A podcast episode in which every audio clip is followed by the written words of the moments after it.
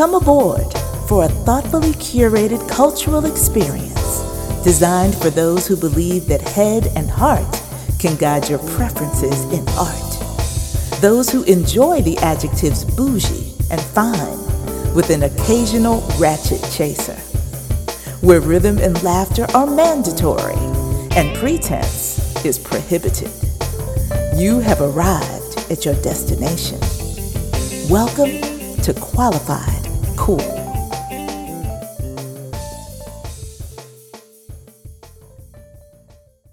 And yes, uh, uh, Libras and Aries, very good coupling. That's an excellent coupling. You know, we are very compatible with most of the signs. Yes, we are indeed. Well, I think that's mm-hmm. because we, we try a little harder to, to understand our place in the world. And I think people see that in us and appreciate the, the spirit that we have towards making things go no matter what. Mm-hmm, absolutely. And just want to do it right. Yes, ma'am. Hey, everyone. This is Stephanie Renee, otherwise known as the Vibe Mistress of Soul Sanctuary Radio and I am delighted to welcome you to the debut episode of our new podcast, Qualified Qool. For this show, I'm presenting clips of conversations I had with two fierce, fabulous, accomplished black women creatives. You just heard an outtake from one with what I'm sure is a very familiar, soulful voice, but we'll get back to her a little later. Aunjanue Ellis is an actor with a mile long list of screen and stage credits to her name, well before her most recent Academy Award nominated turn as Oracene Williams in King Richard. Some of her professional highlights include the films In Too Deep, The Caveman's Valentine opposite Samuel L. Jackson and directed by Kasi Lemmons. Undercover Brother, Ray, if Beale Street Could Talk, the Clark Sisters, First Ladies of Gospel, and the incredible but short lived Afrofuturistic HBO series Lovecraft Country. Ellis is currently in pre production for the forthcoming Lee Daniels flick Demon House, and it was just announced that she is joining the Broadway cast of The Color Purple the musical. Whew! A sister stays working. But when I spoke to her back in 2016, it was for an entirely different purpose. A resident of the state of Mississippi, their state flag was the final one to still bear the Confederate battle flag as a part of its design.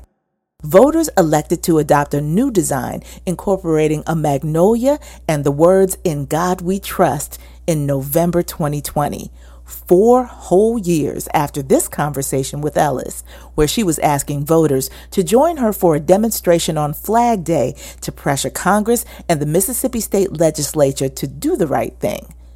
Artist and activist, Ellis chose to use her celebrity to further the cause and stand up for the America she wants to believe in.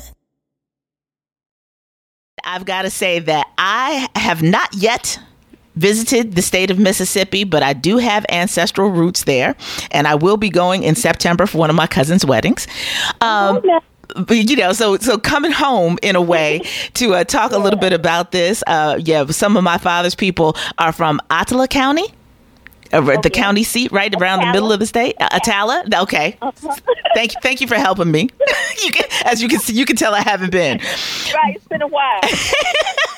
but it's important for us to understand that in this time where we talk about such racial unrest in the nation and clinging to these symbols of, uh, you know, uh, uh, America gone by that you have stepped into this conversation about the Mississippi state flag because you are a native and this means something to you on a personal level.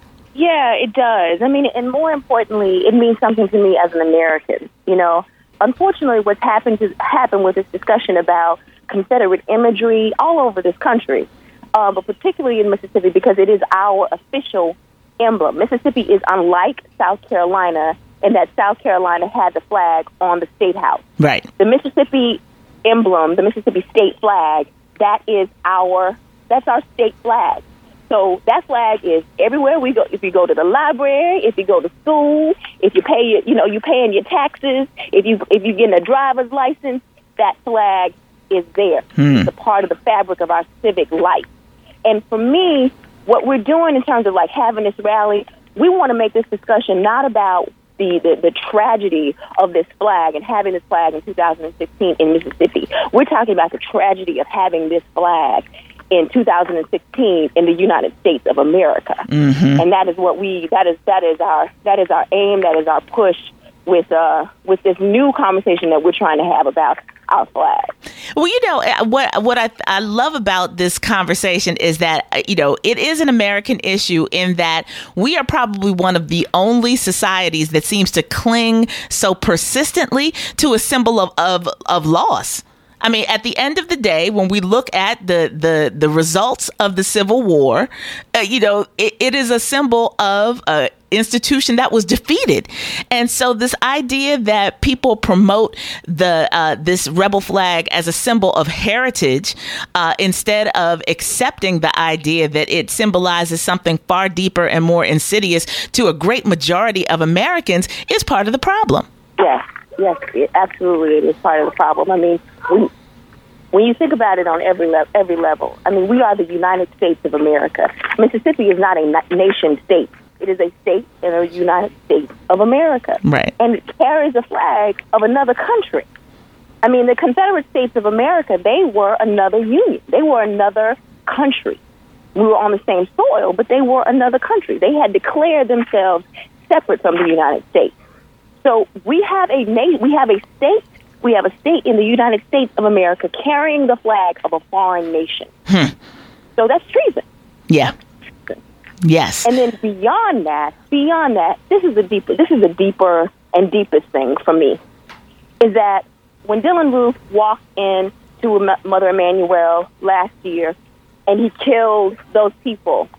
He killed those people in a church and, and literally where Mother Emanuel is was a hundred, pretty much a hundred miles from where I was in Bible study mm. in a church mm. a week before that. Mm.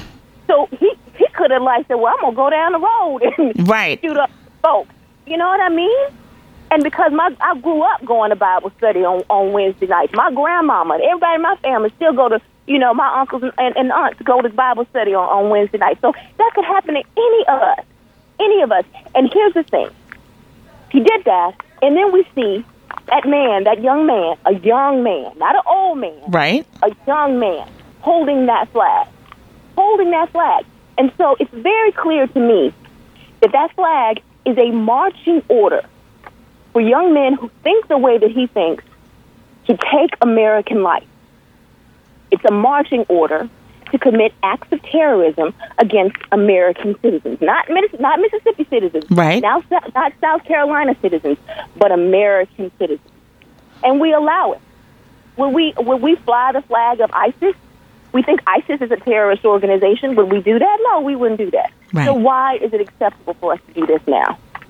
And so, what is the plan for Flag Day next Tuesday? I know you all are taking this argument to the U.S. Capitol. What? How can other? How can people who are listening today participate? And what should they hope to roll out of? Uh, you know, this demonstration that's taking place in our nation's capital next week. Well, what we wanted, what we want to do is we want to end this sort of compartmentalization of Mississippi. Uh, and because people sort of leave Mississippi off the table, and they leave Mississippi off the table because there's this sort of, we've all decided, well, you know, Mississippi will never change. Mississippi gonna be Mississippi. and nothing we can do about Mississippi. You know, and we, we want to say that no, Mississippi is a part of this culture, it's a part of the society, it's a part of this nation. And because of that, everyone bears the responsibility for its actions. We all do. And so we want to take that to the highest the highest platform. And we want to put that at the feet of Congress because what happens what happens in Mississippi is is symptomatic of the larger problem we have with race in America right now. Right on, Sister Aunjanue. We are so happy that justice delayed was not justice denied in this case. We close this episode with a few inspirational words from the late legendary Queen of Soul, Aretha Franklin. Over the past two years, audiences have delighted in fictional reenactments of her life story through the gifted voices and acting of Cynthia Erivo and Jennifer Hudson. But ain't nothing like the real thing. In these clips, Ms. Franklin shares some thoughts on the importance of musicianship for contemporary artists, her definition of a real diva, and her abiding connection to the city of brotherly love and sisterly affection. Wonderful. Well, I, I, I, had the pleasure of seeing another young lady who's in the contemporary soul scene perform live last night, named Avery Sunshine. And I was thinking mm-hmm. as I as I listened to her sing and I watched her play that one of the things that many people may say we are missing from uh, contemporary soul or R&B is that church rootedness that of course is the uh, legacy that you come from but also those young ladies with beautiful voices who can also sit down and accompany themselves to deliver this mm-hmm, music mm-hmm, mm-hmm. it's always good to hear i would love to have heard that Yes, indeed. But talk a little bit about how that was such a natural part of your background, uh, playing with your father and growing up in the church in that way. Well, early on, many years ago, when I was just um, a kid, my dad asked James Cleveland, gospel luminary, to come over from Chicago to work with our choir at the church. And um, James would go to the piano, and I would go to the piano with James just to stand there and listen and watch him play the piano, and that's how I learned but we seem to have gotten away from somehow i guess with uh, with having so many luminary producers these days and what have you and with the demise of public education it seems that we don't have as many young people with access to getting that hands-on experience with instruments as we once did. Yes that uh, is a travesty. It and it just should not be allowed to happen where there is no music in the schools it shouldn't be allowed to happen.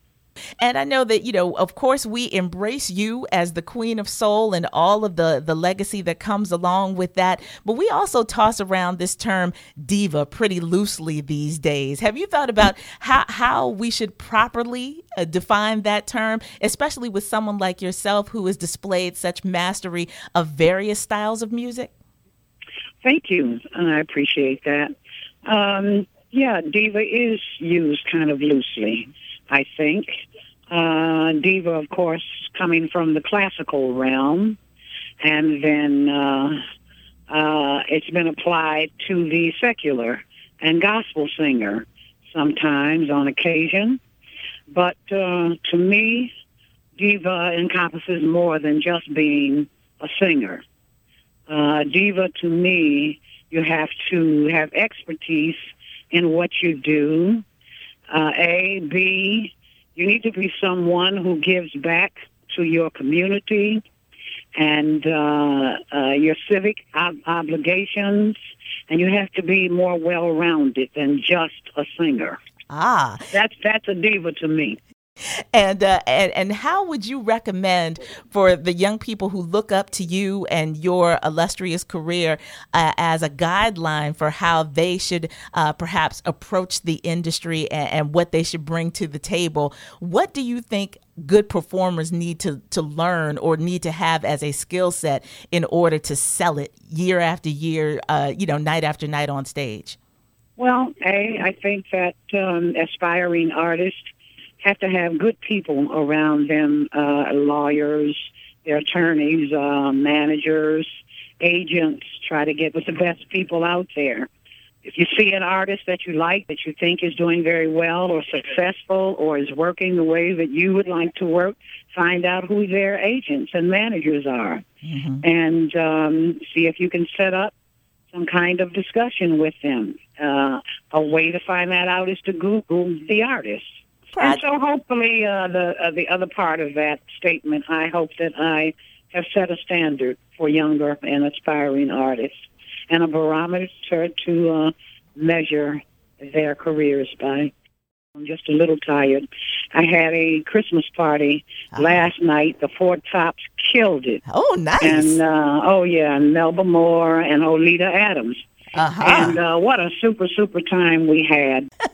so with with that, uh, you know, I, I, think that brings us to kind of a logical conclusion. But I wonder when mm-hmm. you look mm-hmm. back at all the accolades. I also saw the wonderful concert that uh, happened at the White House. The uh, president and Mrs. Obama have been very purposeful at incorporating uh, multi generational stars in the concerts that they sponsor at the White House to inspire uh, a new generation and, and and the entirety of America. I think towards the appreciation of these creative arts. And I think about your receiving the Presidential Medal of Freedom and all of the mm-hmm. Lifetime Achievement Awards that you've gotten. Mm-hmm, mm-hmm, when you look mm-hmm. back over your career and those accolades, are you sometimes amazed at all that it has amounted to and you're still rolling? Absolutely. And you just have to say that God is good and He has truly been good to me. And the people have been good to me.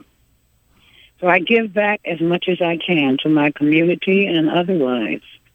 Thank you so much for your time, Miss Thanks, Franklin. Stephanie. I'm looking looking for uh, my friends and fans and supporters in the city of brotherly love. Absolutely, where I started with Dale Shields and down on Broad Street at Peps and the Cadillac. Fabulous, and we will see you then. The Qualified Qool Podcast is a production of Soul Sanctuary Incorporated.